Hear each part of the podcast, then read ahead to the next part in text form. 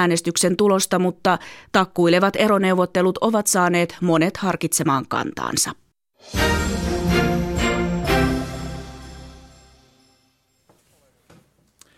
Hyvää iltapäivää, hyvät Radio Suomen kuuntelijat, ja tervetuloa kuuntelemaan syksyn ensimmäistä pääministerin haastattelutuntia. Tämä virkeä ohjelmaformaatti täyttää muuten tänä syksynä 56 vuotta. Ja pääministeri Juha Sipilä on 24. pääministeri tuona aikana. Ja lähetys tulee tuttuun tapaan suorana pääministerin virka-asunnosta kesärannasta. Hyvää iltapäivää, pääministeri Juha Sipilä. Hyvää iltapäivää. Ja kyselijöinä politiikan toimittajat Antunia Berg MTV-uutisista iltapäivää. Iltapäivää. Maria Steenruus Yle Uutisista iltapäivää. Iltapäivää. Ja Marko Junkkari Helsingin Sanomista. Hyvää iltapäivää, Marko. Terve. Ja te kuuntelijat voitte kommentoida lähetystä hashtagillä PMHT. Ja puheenjohtajana Petri Keijonen, tervetuloa minunkin puolestani tämän lähetyksen seuraan. Pääministeri Juha Sipilä, aloitetaan eilisellä uutisella, joka jatkuu tänäänkin, niin kuin juuri tuosta uutisista kuulimme. Keskusrikospoliisi on ottanut kolmannen ihmisen kiinni liittyen Varsinais-Suomessa tehtäviin kotietsintöihin. Seitsemää on kuulusteltu. Ja tämä operaatio liittyy talousrikostutkintaan, näin KRP on kertonut, jossa epäillään suomalaista osakeyhtiötä usean miljoonan euron rahanpesusta.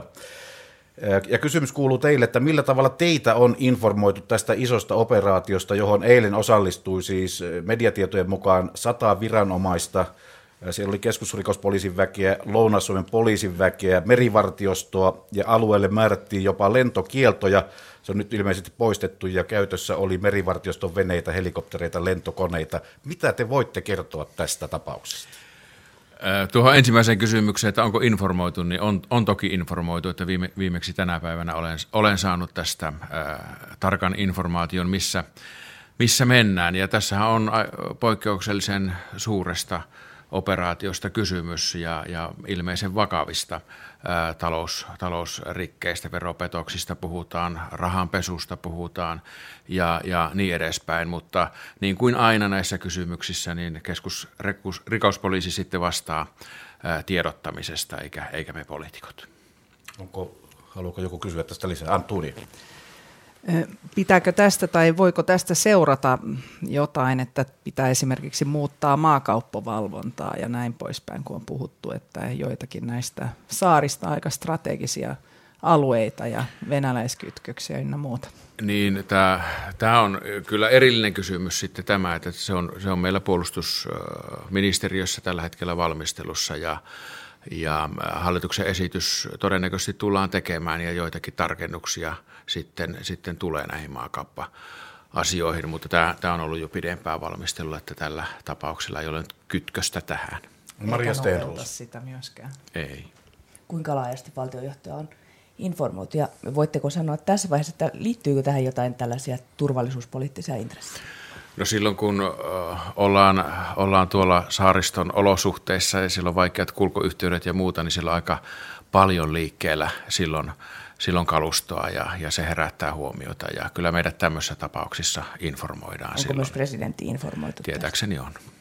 Eli kysymys voi olla jostakin isommastakin asiasta, mutta kaikkea ei no, pystytä kertomaan. Niin, näistä. sanotaan näin, että, että silloin kun on tämän tyyppistä operaatiosta, jossa on paljon – paljon viranomaistahoja ja yhteis- yhteistoimintakysymyksiä, niin silloin meitä informoidaan ja, ja, ja hyvä niin, vaikka, vaikka niissä ei olisikaan niin, niin merkittäviä ulkopoliittisia ulottuvuuksia, mutta on hyvä tietää, tietää jos jossakin on operaatio käynnissä ja, ja se herättää kysymyksiä.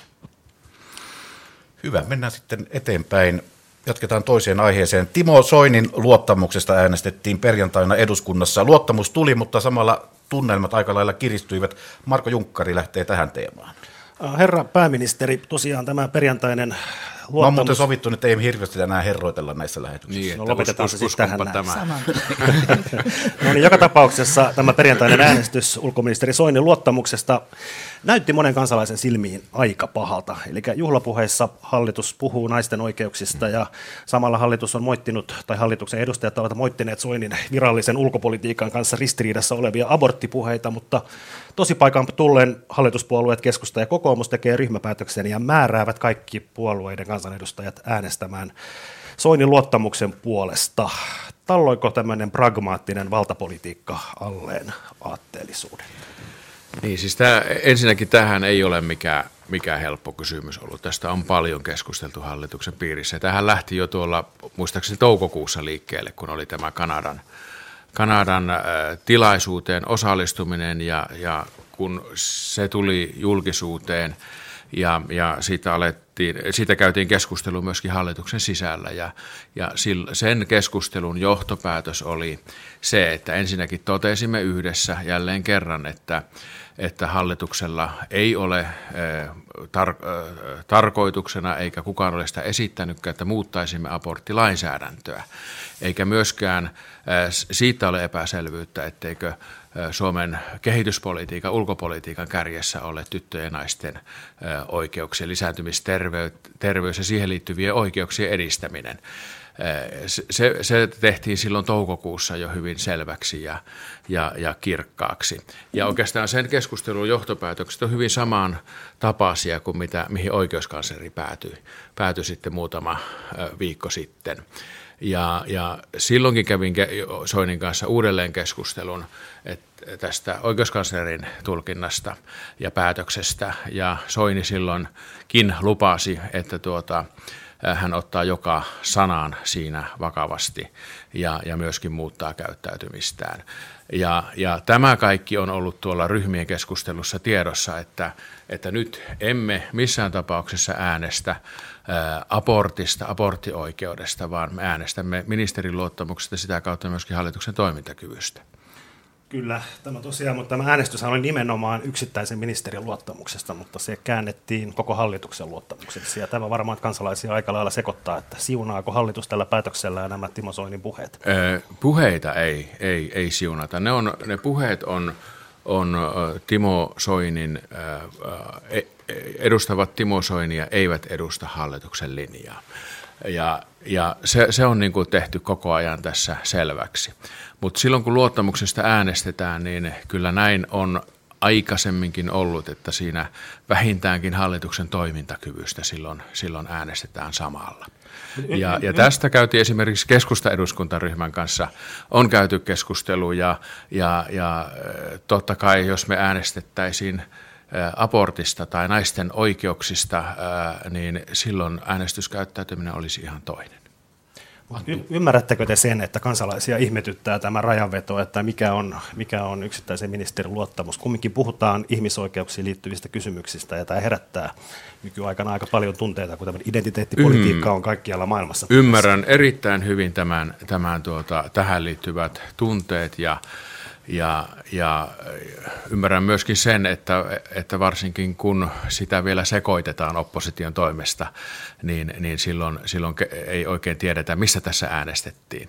Mutta tässähän äänestettiin eh, ministerin luottamuksesta ja, ja sitä kautta hallituksen toimintakyvystä. Sinisten eh, puolueen puheenjohtaja Sampo Terho on selkein sanon sanonut, että he lähtee hallituksesta, jos luottamusta ministerille ei tule. Ja sitä kautta tämä on myöskin myöskin hallituksen toimintakykykysymys. Mutta, mutta tämän haluan korostaa, että, että tästä, tämä on niin kuin selkeästi käyty läpi että myöskin ministeri Soinin kanssa, että, että Suomen linjassa ei ole eikä saa olla epäselvyyttä, eikä hallituksen linjassa – ja, ja eikä myöskään ole keskustan linjassa tai eikä myöskään, myöskään sinisten linjassa, koska myöskin, myöskään siniset eivät ole koskaan vaatineet mitään muutoksia kehityspolitiikan suuntaan tai, tai sitten aborttilainsäädäntöön muutoksia. Te uskallatte lähettää Timo Soinin ensi viikolla YK yleiskokoukseen, ja jos siellä hänellä tullaan, tullaan kysymään esimerkiksi Suomen hallituksen ulkopoliittista linjaa tässä kysymyksessä, niin siellä pitää sitten olla kristallinkirkkaana hallituksen linja Kyllä. kertoa. Ilman muuta pitää olla kristallinkirkkaana hallituksen linja. Mä halusin tämän ihan, ihan tarkistaa, koska sattumalta täällä oli vierailulla Argentiinan varapääministeri, varapresidentti, ja, ja kysyin häneltä, että onko hän tietoinen tästä Suomessa käydystä keskustelusta, kun Argentiinahan liittyi sitten tähän keskusteluun. Ja hän katsoi lähettilästään siinä ja, ja sanoi, että kyllä lähettiläs informoi tästä keskustelusta. Kysyin sitten perään, että onko hänellä epäselvyyttä Suomen kannasta ja, ja, ja linjasta tässä kysymyksessä. Hän naurahti, että ei todellakaan ole, että Suomen, Suomen linja tässä on, on selvä. Että ehkä niin kuin enemmän epäselvästi, kun puhutaan ulkopolitiikan linjasta, tässä pitää olla hirveän tarkkana, koska tähän asiaan liittyy paljon arvopohjasta ja, ja tunteenomaista keskustelua.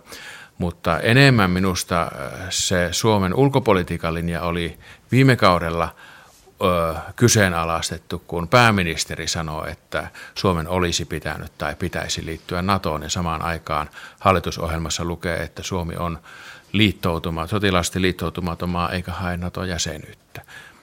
Mutta nämä on tietenkin aivan eri, eri, eri mitallisia asioita, koska tähän liittyy paljon arvokysymyksiä tähän aborttiin. Ennen kuin Antunia pääsit äh, kysymään kysymyksen, niin nopeasti kerron vaan tämän hallitusohjelman äh, linjauksen näistä asioista. Siellä lukee siis näin. Suomi kantaa globaalia vastuuta ja vahvistaa turvallisuuttaan edistämällä kansainvälisessä yhteistyössä kestävää kehitystä, rauhan rakentamista sekä naisten ja tyttöjen asemaa muun muassa YK päätöslauselman 1325 mukaisesti. Ja tuo 1325 päätöslauselma, sitä tuossa eilen illalla lueskelin, niin se on aika pitkä ja laaja ja kattaa, kattaa aika monia asioita. Niin, jos tähän vastaan, että, että tämän lisäksi meillä on 2016 vuonna tehty kehityspoliittinen selonteko, ja siellä sanotaan aivan selkeästi, että Suomi edistää maailmalla naisten ja tyttöjen oikeuksia, naisten ja tyttöjen lisääntymisterveyteen eh, liittyviä asioita ja oikeuksia. Ja itse esimerkiksi, kun olen Afrikan, Afrikan, Afrikassa vierailut, Afrikan unionin ja Euroopan unionin yhteiskokouksessa käytin erikseen puheenvuoron tästä eh, naisten ja, ja tyttöjen lisääntymisterveyteen liittyvistä oikeuksista. Ja, ja Tämä on niin keskeinen osa Suomen kehitysyhteistyöpolitiikkaa, ja siihen ei tällä kaudella ole tehty mitään muutoksia, eikä siihen myöskään ole vaadittu mitään muutoksia. Antonia Berg, MTV Uutiset. No sitä suuremmalla syyllähän se näyttää todella kummalliselta, että ulkoministeri sitten toimii ja häärää tällä tavalla omalla mm. tavallaan. Et ihan kuin hän nyt olisi jotenkin – päättävässä asemassa tässä hallituksessa ja vaikka te olette keskustelleet vakavasti näistä kahdesta tapauksesta, niin eihän nyt tunnu katuvan tätä ja mm. muuta. Että miten tämän näette? Onko se niin, että siniset ja Soini nyt päättää siellä, miten edetään? Niin, siis Soinin kantahan tässä on ollut, ollut tiedossa jo hallitusta muodostaessa muodostettaessa ja, ja se ei ole muuttunut mihinkään itse aborttikysymyksessä. Mutta kysymys on nyt tässä siitä, että, että Suomen ulkopolitiikan linja ja toiminta ei voi tässä asiassa muuttua. Mutta silloinhan ei ulkoministeri myöskään voi käyttäytyä niin. Kansalaisten mielestä ulkoministerillä esimerkiksi ei ole vapaa-aikaa, että voisi olla mm. eri linjoilla siitä Suomen linjasta silloin. Ju, juuri tämä oli se oikeuskanslerin päätöksen linjaus. Tämä oli myöskin se meidän keskinäisen keskustelumme linjaus ja Soini on luvannut tässä asiassa käyttäytymistään muuttaa. Mä olen ihan samaa mieltä, että en minä pääministerinä eikä hän ulkoministerinä pysty esiintymään sillä tavalla, että syntyisi tulkintaa samalla Suomen ulkopolitiikan linjasta, er, erityisesti ulkopolitiikan linjasta ja maailmalla liikkuessa sitä pitää olla, olla tarkkana. Mutta ei siitä ole epäselvyyttä syntynyt Suomen ulkopuolella. Sitä on vähän myöskin, myöskin tuolta suurlähetystöstä kysytty ja minusta tämäkin osoittaa tämä Argentiinan varapresidentin vastaus, että ei sitä ole syntynyt, mutta se on ollut erittäin hyvä, että tätä keskustelua on käyty. Hyvä, se Soinista, mutta mennään sitten siihen Vielä tilanteeseen. Okei, okay, siis. ryhmä, ryhmäkuriasia. Te olette Siis nimenomaan Ilmeisesti, tarkoitin, että se, että niin, se Soinista, mutta mennään joo. siihen, että mitä, mitä tämä joo. tilanne synnytti sitten hallituksen sisällä, joo. Mari. Kyllä, eli, eli tuota, äh, tässä on nyt monenlaista viestiä ja tiedotetta liikkeellä. Ryhmäkuri oli joka tapauksessa tiukka tässä kysymyksessä. Kokoomuksessa muutama rohkei äänestää tyhjää, teidän ryhmässänne ei kukaan. Hmm. Kaksi, kaksiosainen kysymys. Äh, missä ne politiikan arvot ovat nyt, kun silloin ne olivat niin tapetilla, kun perussuomalaisten arvot eivät kelvanneet hallitukselle. Soinnin arvot kelpaavat, mutta näyttävät silti olevan eri, niinkö? Ja, ja sitten, sitten toinen kysymys, mitä jatkatteko te nyt sitten keskustelua kokoomuksen kanssa tästä eteenpäin? Jäikö, jäikö haavoja? No niin, kaksi osainen kysymys. Aloitan, aloitan ensimmäisestä osasta, eli äh, kyllä ryhmissä on käyty hyvin perusteellinen keskustelu tästä asiasta. Myöskin keskustan ryhmässä. Mä en muiden, muiden ryhmien keskustelusta tietenkään paljoa, paljoa tiedä. Ja keskustan ryhmässä on aina periaate, että, että silloin kun ryhmäpäätöstä ollaan tekemässä, että jos siellä on erimielisyyttä sen sisällöstä, niin silloin äänestetään. Ja sitten mennään sen äänesty, äänestöpäätöksen mukaisesti, eli demokratia toimii myöskin ryhmäpäätöksissä aina. Ja tässä asiassa, kun nämä, nämä asiat erotettiin toisistaan, eli nyt emme äänestä aborttioikeuksista – vaan nyt äänestämme Soinin luottamuksesta ja sitä kautta hallituksen toimintakyvystä. Niin sen jälkeen kaikille se oli helppo päätös äänestää vihreää, kun äänestämme luottamuksesta ja toimintakyvystä. Se oli yksimielinen päätös, että kaikki, kaikki tuota, haluavat hallitus, hallituksen jatkavan ja vievän esimerkiksi soteen maaliin. Se oli tärkeämpää kuin kuin ne arvokysymykset, jotka liittyivät tähän Soinin luottamukseen. Niin siis eh, kuten totesin, niin, niin tässä ei näistä asioista äänestetty, vaan siitä, että että tuota, onko Soinilla luottamus jatkaa ulkoministerinä ja onko hallituksella sitä kautta luottamus ja, ja toimintakyky. Mitä muissa ryhmissä on sitten keskusteltu ja päätetty, niin jokainen ryhmä tekee itse päätöksen, että, minkä, että tämä oli, minulle tuota tuli todella puun takaa tämä tilanne siinä, siinä äänestyksen jälkeen, kun syytettiin, että olen jotenkin vähätellyt tai painostanut tässä kysymyksessä. En tiennyt yhtään, mihin tämmöinen peru, voi, voi perustua.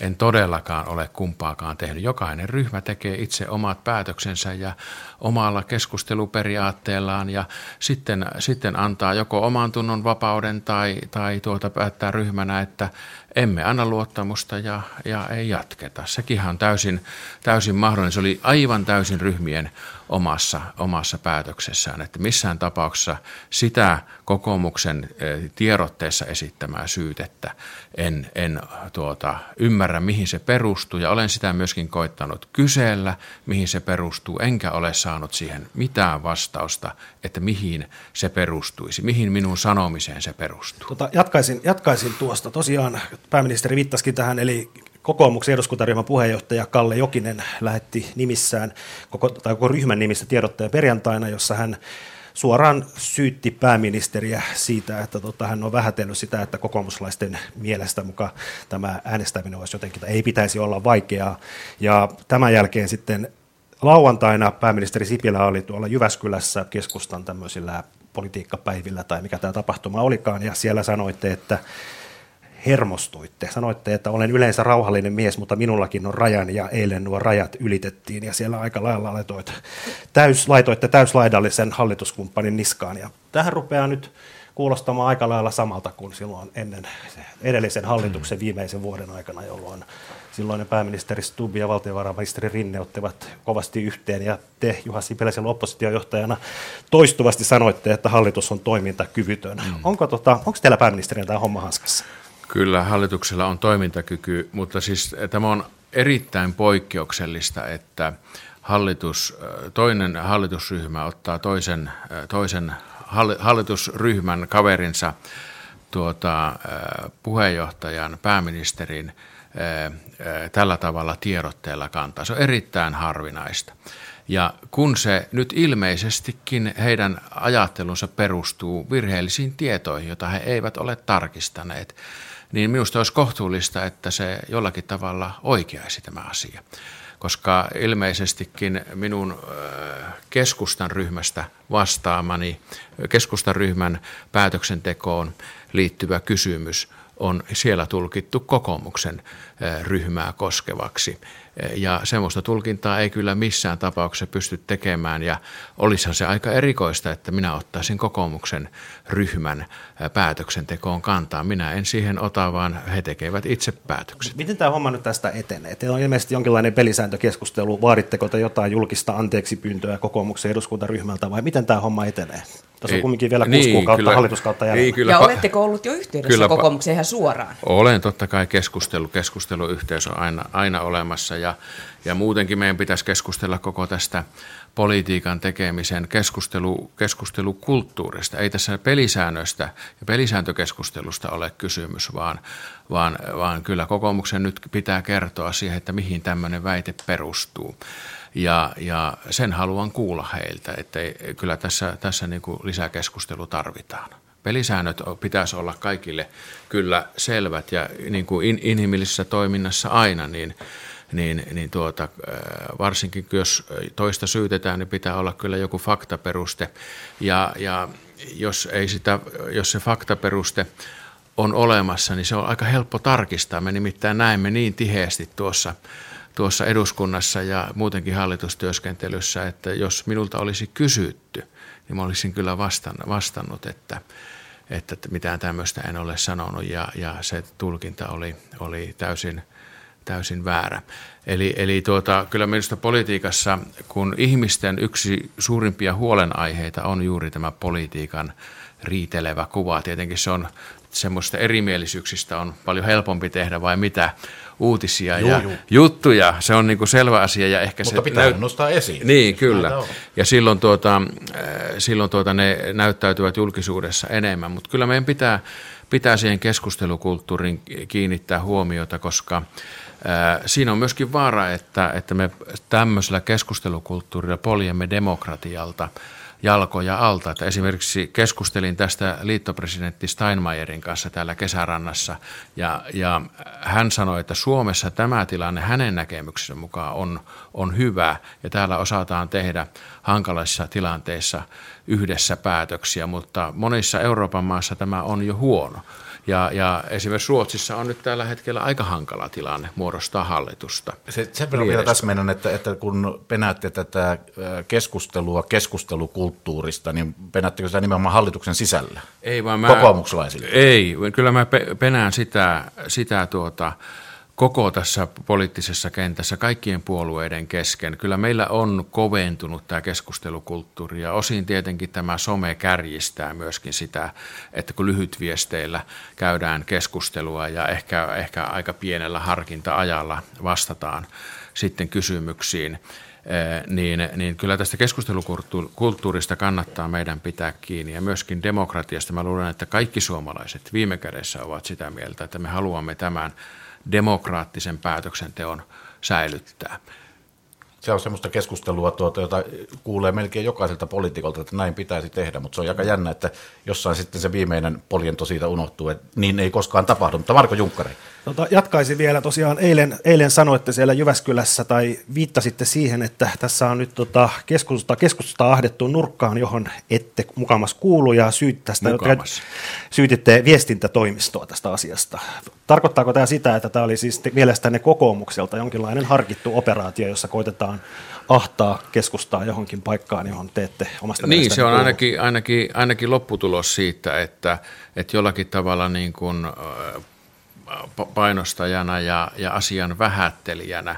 Siitä ei suinkaan ole, ole kysymys, niin kuin maalattiin minua ja koko puoluetta johonkin sellaisen arvonurkkaan, mihin, mihin emme kuulu. Jos puhutaan tässä kysymyksessä niin kuin Soinin, Soinin sanomisista ja siihen liittyvistä asioista, niin puolueen, puolueen kanta on tässä hyvin selkeä. Ja oma kantani on hyvin selkeä. Olen sen, olen sen sata kertaa kertonut ja, ja tämä on niin kuin tätä, tämä, joka tässä poliiti, poliittisessa keskustelussa ärsyttää, että, että jos pistetään niin kuin arvoasioita toisen suuhun, saati sitten sanomisia toisen suuhun, että se keskustelu pitäisi olla sillä, sillä tavalla niin kuin avointa, että pystytään erilaisista arvopohjista käymään rakentavaa keskustelua ilman, että meidän täytyy asettaa arvot toisen suuhun ilman, että ne saa, saa itse kertoa. Mutta kysyn vielä, siis mielestäni tämä oli siis kokoomukselta harkittu operaatio, mikä kohdistui keskustapuolueeseen? Kyllä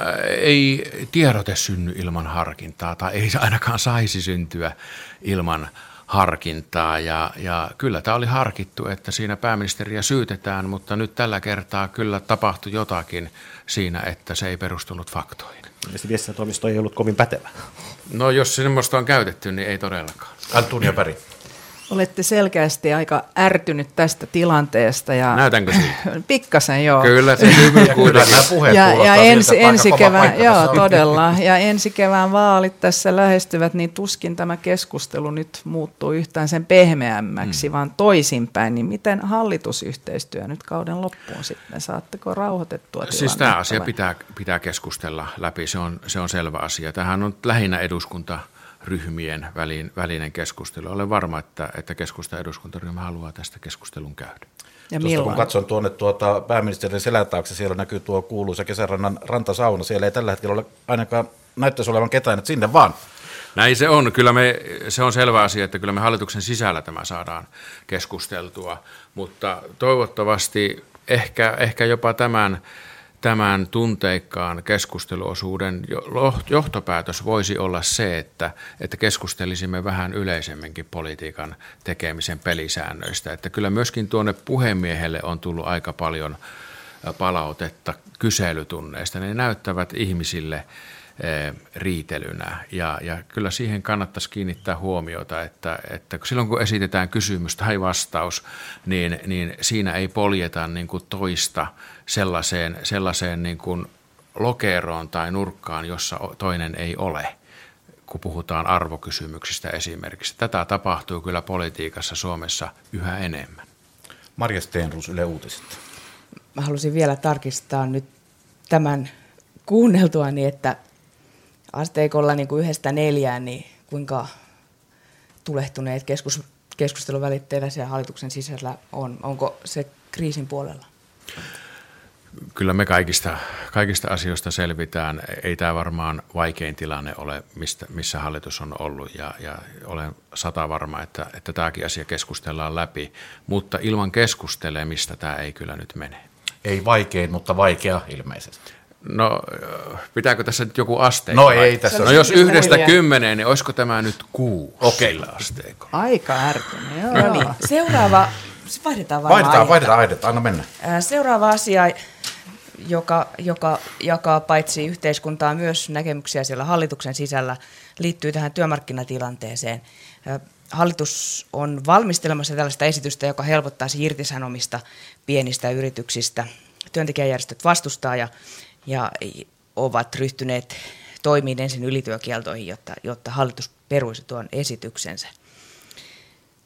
Onko teillä kompromissiesitys valmistelussa vai aiotteko odotella?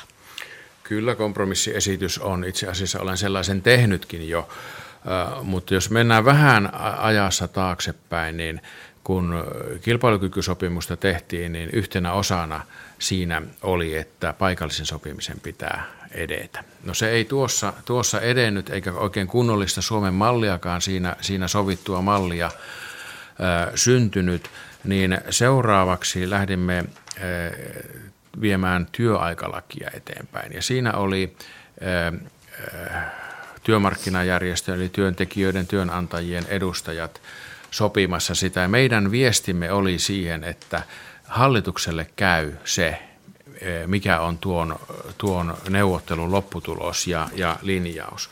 Mutta se päätyi eh, riitaan, eli työnantajat ja työntekijät eivät päässeet tässä, tässä eteenpäin. Ja silloin katsoimme, että, että sen sijaan, että me lähdemme väkisin viemään nyt sitten, sitten sitä työaikalakia eteenpäin, niin teemme tämmöinen pien, pienemmän kohdennetun muutoksen, jolla, jolla helpotetaan sitten ihan kaikkein pienimpien yritysten työllistämisen kynnystä.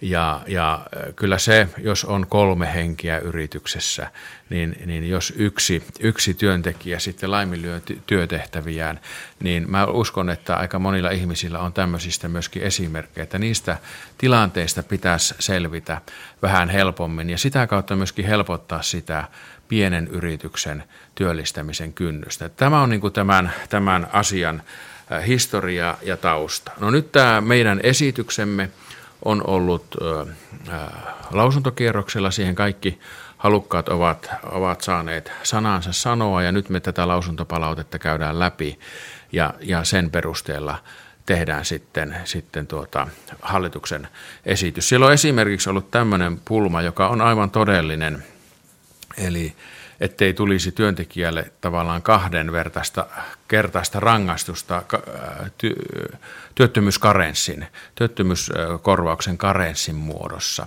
Ja tätä on nyt selvitelty, että pystytäänkö tämä epäkohta sitten tuossa lainsäädännössä korjaamaan. Se, sekin on osoittautunut, että se on aika hankala sitten käytännössä tehdä näiden perustuslain yhdenvertaisuuspykälien näkökulmasta. Eli kompromissiesityksessä on mahdollisesti karenssi ja tuo porrastus. Sitten tämä, e, onko se 20 vai 10 vai mikä se raja on, niin, niin sitä ollaan erittäin huolellisesti myöskin tutkittu, että, että missä se on selkeiten osoitettavissa tämä niin kuin työllisyysvaikutus, eli, eli missä se työllistämisen kynnys vaik, tuota, vaikuttaa kaikkein eniten. Nämä rajathan on ylipäätänsä aina aika hankalia, koska, koska tuota, mikä on peruste, että se on 20 tai 10 tai 30 tai 50 rajat on aina hankalia. Mutta nyt tässä tapauksessa raja pitää johonkin asettaa ja tämä on yksi niistä kysymyksistä, joita pohdimme.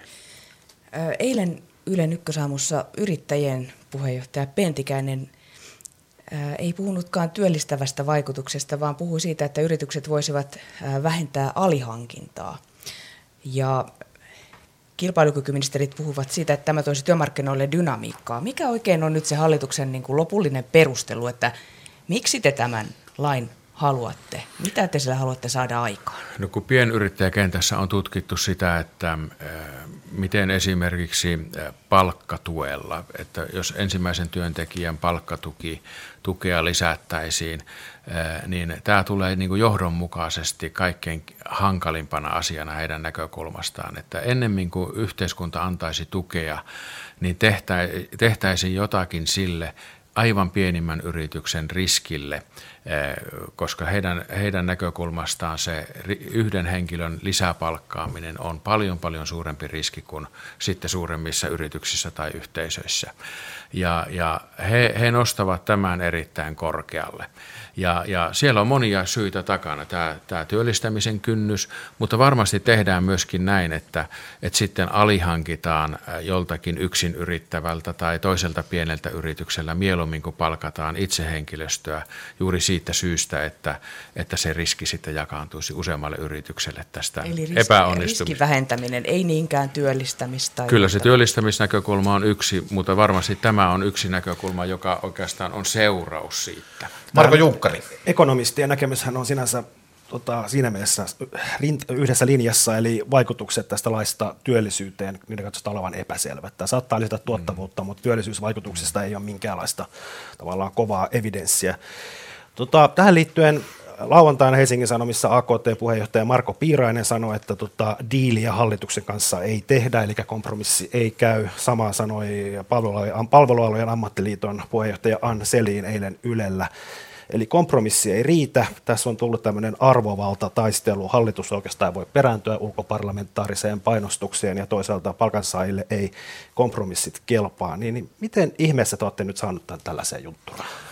No vaalitkin lähestyy. Sekin on, on tässä yksi ulottuvuus, se on, se on niin kuin selvä asia, mutta hallitus on tehnyt lähes sata erilaista pientä ää, ja, ja sitten vähän isompia toimia, jotka ovat tämän työllisyyskehityksen taustalla.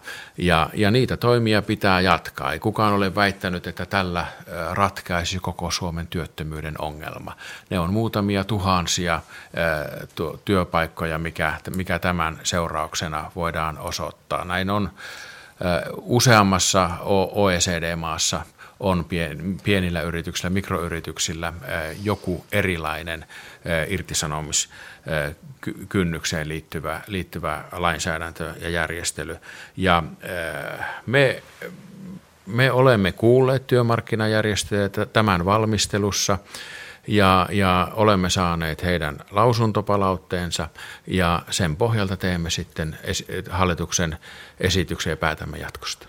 Mutta onko tämä siis semmoinen laki, siis laki, jonka työllisyysvaikutukset on epäselvät ja kumminkin loppujen lopuksi ei mikään maailman keskeisin laki. Onko tämä nyt semmoinen asia, mistä niin hallitus on valmis vaarantamaan tai meidän hyvän talouskasvun, niin että epä, tulee, tulee lakkosyksy ja sun muuta, niin onko tämä nyt se taistelu, joka hallitukselle on se kaikkein tärkein? Ei, ei ole todellakaan tärkein, mutta tuota, se työllisyys asteen ja työllisyyden parantaminen, se on hallitukselle ollut aivan keskeinen tavoite. Ja onneksi ollaan tehty toimia, koska, koska tuota työllisyysaste nyt on, on, on niissä luvuissa, mitä, mitä tavoittelemmekin sen, sen olevan. Se, että sanotaan, että työllisyysvaikutukset ovat epäselvät, niin se on erittäin vaikea laskea etukäteen jonkun toimen työllisyysvaikutuksia. Se on selvää, että tuottavuus paranee. Siitä, siitä tutkijat, asiantuntijat ovat ainakin lähes yksimielisiä. Mutta se, se, että paljonko tulee uusia työpaikkoja juuri tällä toimenpiteellä, niin varmasti tulee, mutta kuinka paljon, niin siihen ei varmasti kukaan pysty varmaksi vastaamaan.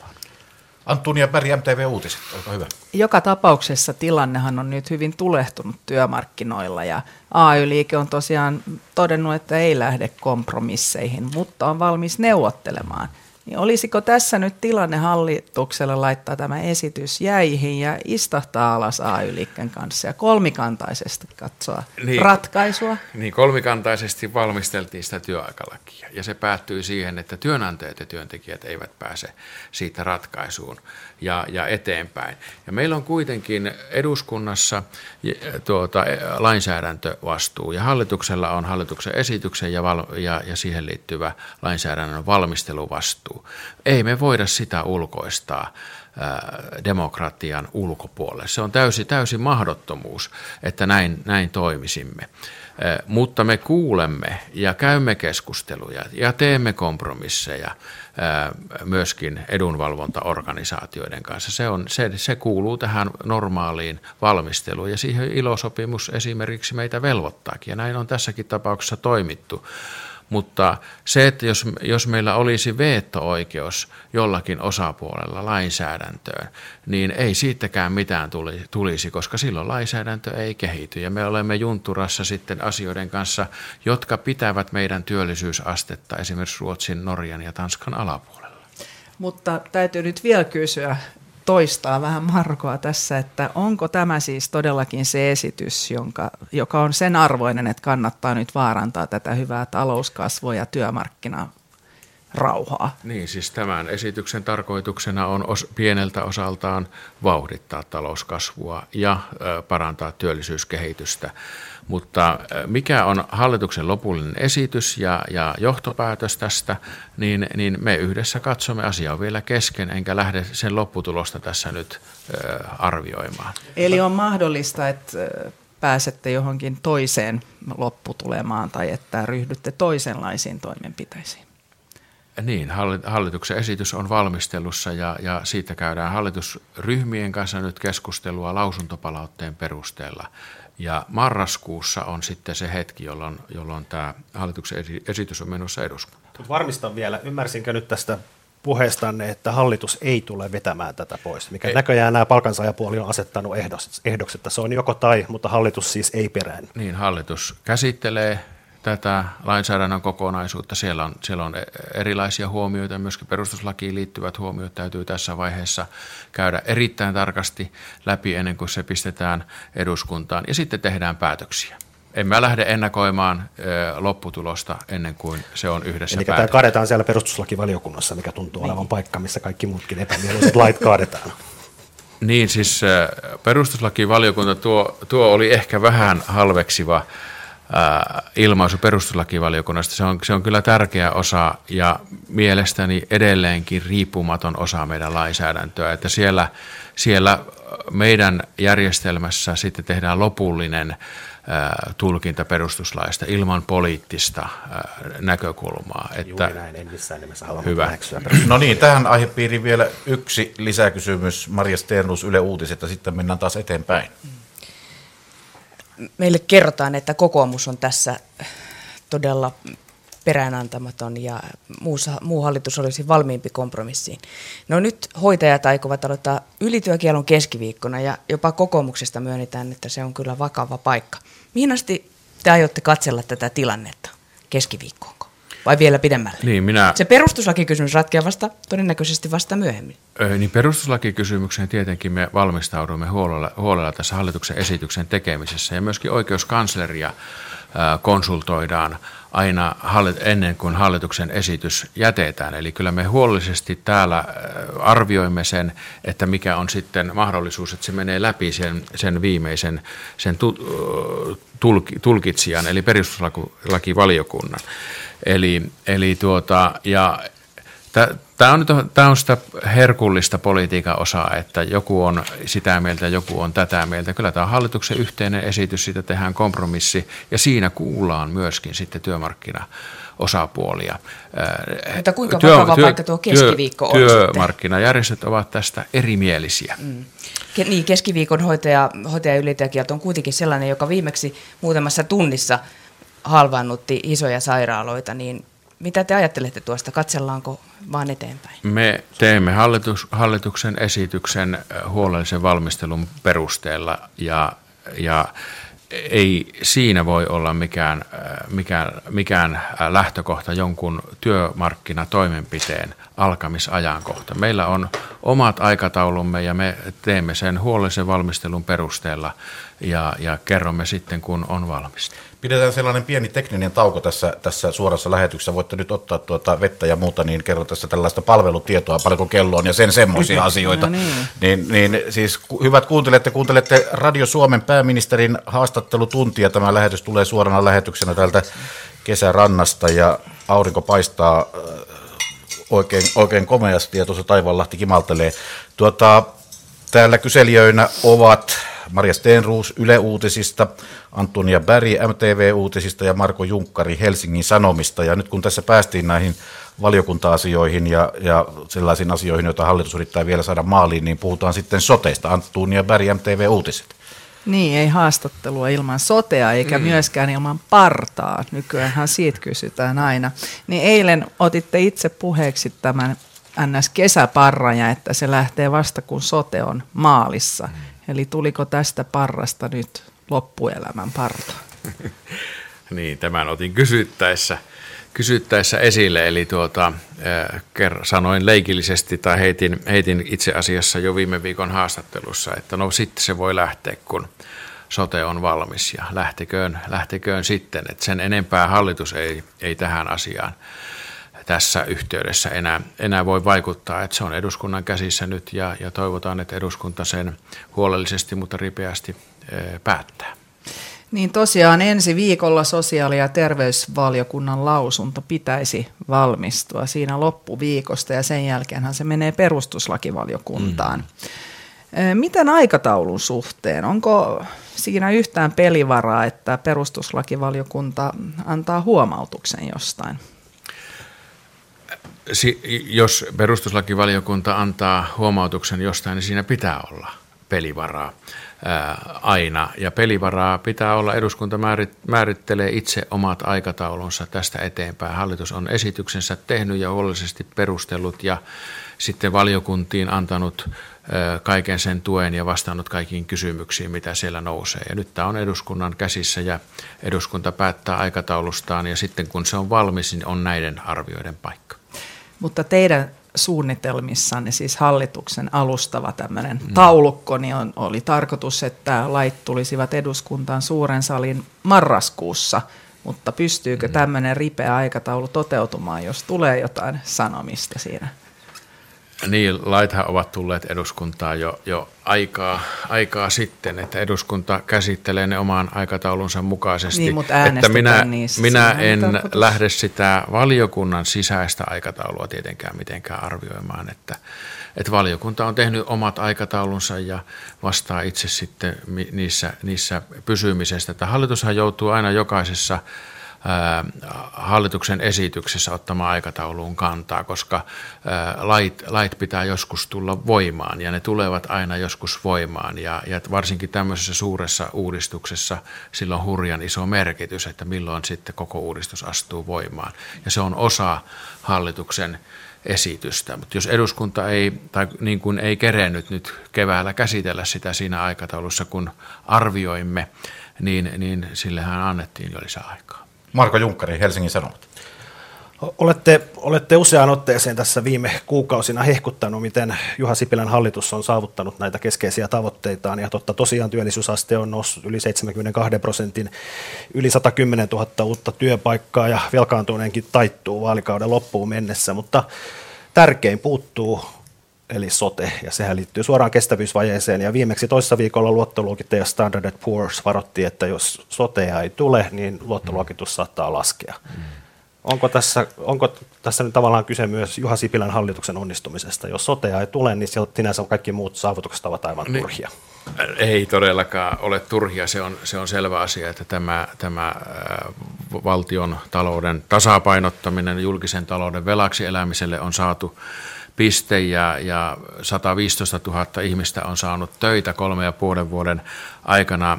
Näistä, näistä tavoitteista iloitsen joka ikisestä työttömästä, joka on, on saanut työpaikan. Ja se, että tuo työllisyysaste nyt nousee parhaimmalle tasolleen 30 vuoteen, niin ilman muuta näistä kaikista tavoitteista olen, olen iloinen ja ne tavoitteet jäävät voimaan. Mutta kyllä mä olen lähtenyt siitä, että hallitus saa kaikki tavoitteensa täyteen ja siihen kuuluu myöskin suuret uudistukset, eh, joista, joista suurin eh, yksittäinen on tämä sote- ja maakuntauudistuksen kokonaisuus. Ja se on nyt eduskunnan käsissä tosiaan ja, ja eduskunta käsittelee sen ja, ja ei mulla ole mitään syytä myöskään epäillä, etteikö se sieltä positiivisesti tule päätökseen. Te tunnette olevan aika lailla yksi niistä harvoista ihmisistä, jotka tähän läpimenoon vielä uskovat. Että kun eduskunnassa keskustelee ihmisten kanssa, niin kyllä se skeptisyyden määrä on aika iso. Että moni epäilee, että tämä tulee viimeistään kaatumaan sinne perustuslakivaliokuntaan ja sitten aika loppuu. Niin, sieltä varmaan löytyy 95 suurin piirtein skeptistä, että siellä Sanotaan riippuu, myös, riippuu myös vähän hallitus, kenen kanssa keskustelee. Kyllä, myös hallituspuolueesta löytyy, löytyy aika lailla kyynisyyttä tällä hetkellä. Niin, siis eh, ei siinä liikaa aikaa ole ja, ja, ja aikataulut on paukkuneet ja lisäaikaa on annettu, mutta kyllä se myöskin tuon eduskunnan ää, uskottavuuden näkökulmasta on erinomaisen tärkeää, että se saadaan salin äänestettäväksi ja sillä tavalla demokratia pääsee puhumaan, että tehdäänkö tämä uudistus vai eikö sitä tehdä. Maria Steenruus. Pohjana tuolle kyynisyydelle tuntuisi olevan sellainen ajatus, että valiokunta, jossa hallituspuolueet ovat enemmistönä, on tehnyt kyllä töitä, mutta, mutta se varsinainen esitys ei ole muuttunut keskeisiltä osiltaan perustuslain kannalta riittävästi. Mitä te arvioitte? Antaa nyt valiokunnan tehdä töitä ja arvioida se. Ja perustuslakivaliokunta arvioi sen myöskin ja sitten, sitten äh, lopulta sitten suuri sali eli kansanedustajien äänestys. Antaa nyt eduskunnan tehdä työtään, en mä lähde sinne, sinne sorkkimaan. Me ollaan, me ollaan tehty huolellinen esitys, joka, joka mielestämme on perustuslain mukainen ja kaikkiin kysymyksiin on vastattu. Nyt, nyt, nyt eduskunta sitten päättää. Tässä eduskuntakausi on alkanut ja, ja tämä homma tulee päättymään sitten ensi keväänä eduskuntavaaleihin, että nyt on ehkä hyvä hieman tarkastella myös tuota hallituksen lopputaivalta, että mitä kaikkea tässä on edessä. Antonia Päri. No tässähän on vielä yli 200 esitystä, mitä hallituksen on tarkoitus antaa eduskuntaan, ja sotelaithan ovat tukkineet joitakin valiokuntia, niin miten näiden käy esimerkiksi vammaislaki, mielenterveyslaki, asiakasmaksulaki, niin, to- toivottavasti sosiaali- ja terveysvaliokunta pystyy käsittelemään ja viemään eteenpäin nämä tärkeät lait. Esimerkiksi tämä vammaispalvelulaki on äärimmäisen tärkeä saada voimaan. Tietenkin tuosta suuresta lain, lainsäädä, hallituksen esityksen ja lainsäädännön kokonaisuudesta tietenkin budjetti vie merkittävimmän osan ja, ja tuota, budjetti, budjettikäsittelyssä meillä on kyllä nopea ja, ja, ja, ja hyvät, hyvät rutiinit ja prosessi tuolla eduskunnassa. Että isoja asioita meillä vielä on, on hallituksen uusina esityksenä budjetti, joka on nyt tuolla sisällä, ja sote, joka on sisällä, mutta on siellä tiedustelulainsäädäntöä ja, ja niin edespäin. Että kyllä eduskunta saa tehdä täysillä töitä loppuun saakka. Marko. Maaseudun tulevaisuus kertoi tällä viikolla siitä, että keskustan eduskuntaryhmässä on ollut kovaa kritiikkiä tota, liikennekaari kolmosta kohtaan, joka eräs osa on se, että posti, posti joutuisi avaamaan tavallaan tätä jakeludataansa, kertomaan myös kilpailijoille erilaisia jakeluun liittyviä tavallaan yksityiskohtia, ja postin näkemyksen mukaan tämä on heidän keskeinen liikesalaisuutensa. Joka tapauksessa keskustan eduskuntaryhmässä oli aikamoista pulinaa tästä ja se jätettiin siellä pöydälle. Tämä on siis liikenneministeri Anne Bernerin laki ja te ilmeisesti pääministerinä tuette sitä. Mutta kysytään näin päin, onko teillä vielä keskustan eduskuntaryhmä näpeissänne, jos siellä tämmöistä tapahtuu? Johtuuko tämä siitä, että siellä on aika moni veteraaniedustaja jäämässä pois ja eivät enää paljon kuuntele, mitä ryhmänjohtaja tai pääministeri sanoo?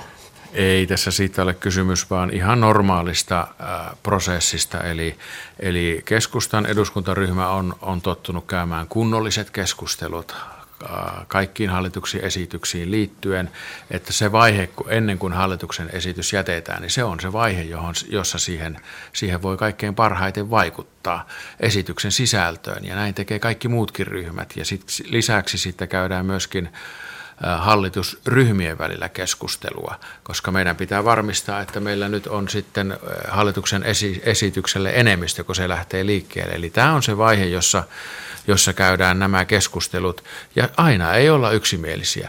Ja joskus jopa äänestetään siitä, että ollaanko tämän yksityiskohdan takana vai ei, mutta silloin kun on äänestetty, niin sitten ollaan, ollaan sitten, sitten yksimielisesti takana. Eli, eli tästä, tässäkin tapauksessa on kysy. Mikä oma kantanne on siihen, pitääkö postin avata nämä jakeluun liittyvät datat?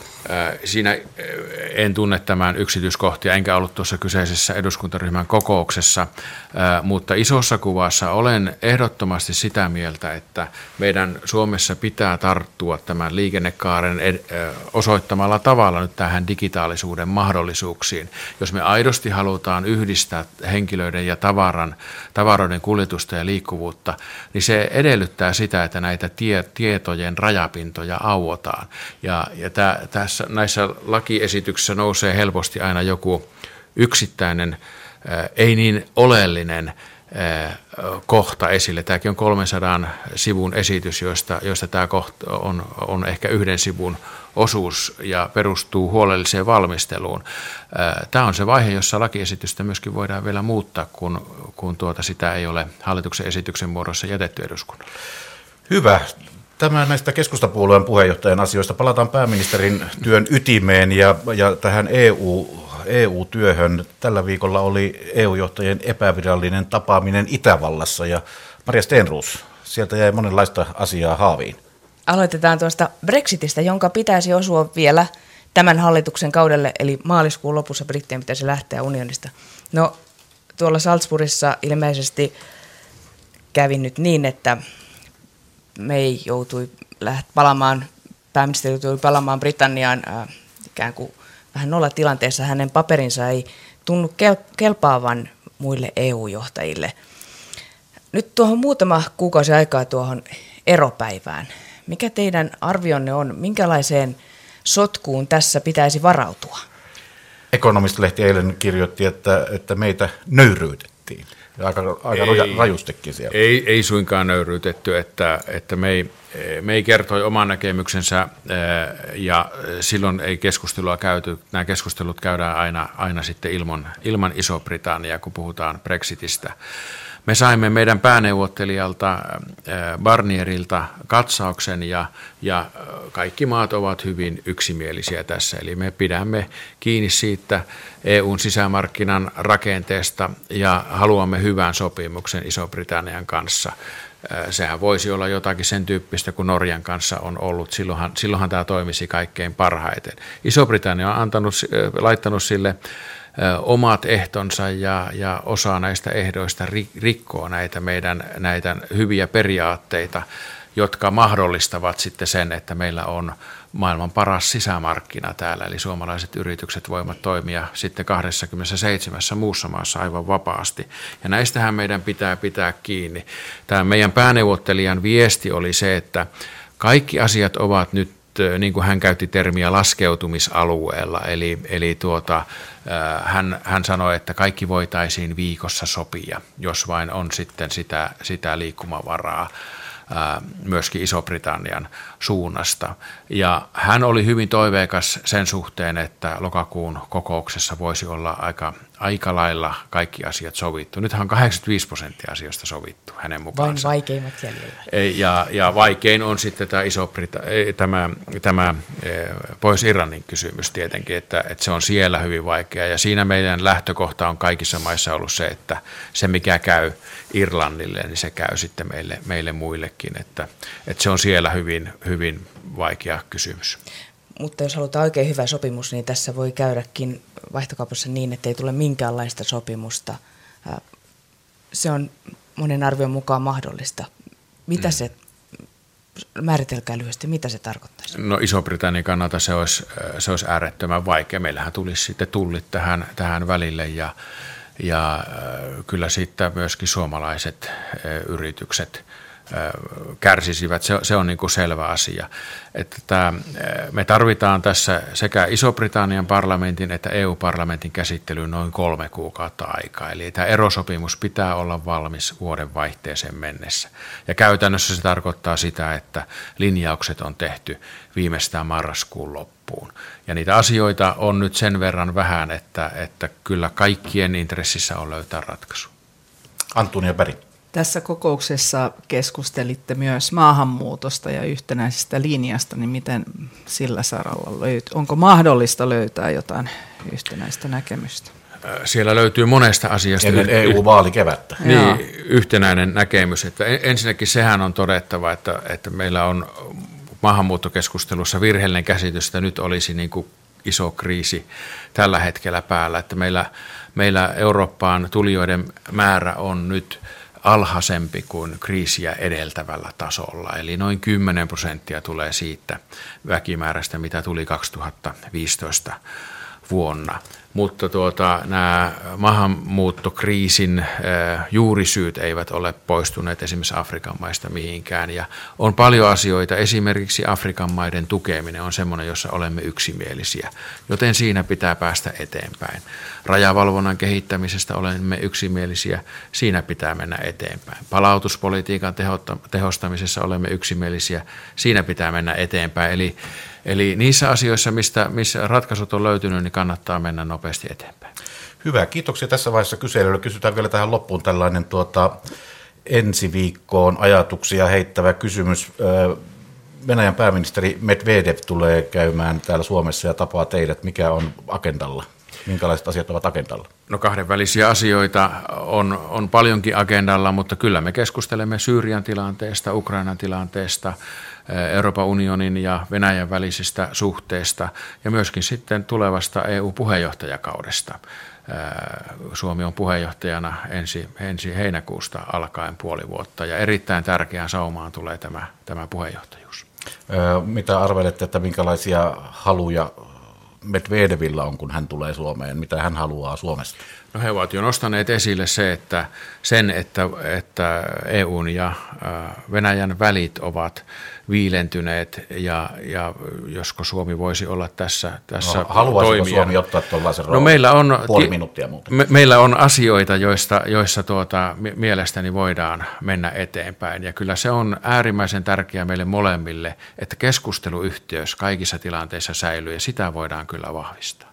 Hyvä, kiitoksia pääministeri Juha Sipille ja kaikille kuuntelijoille myös täältä kesärannasta, aurinkoista kesärannasta. Oikein mukavaa sunnuntai, sunnuntaista syyspäivän jatkoa.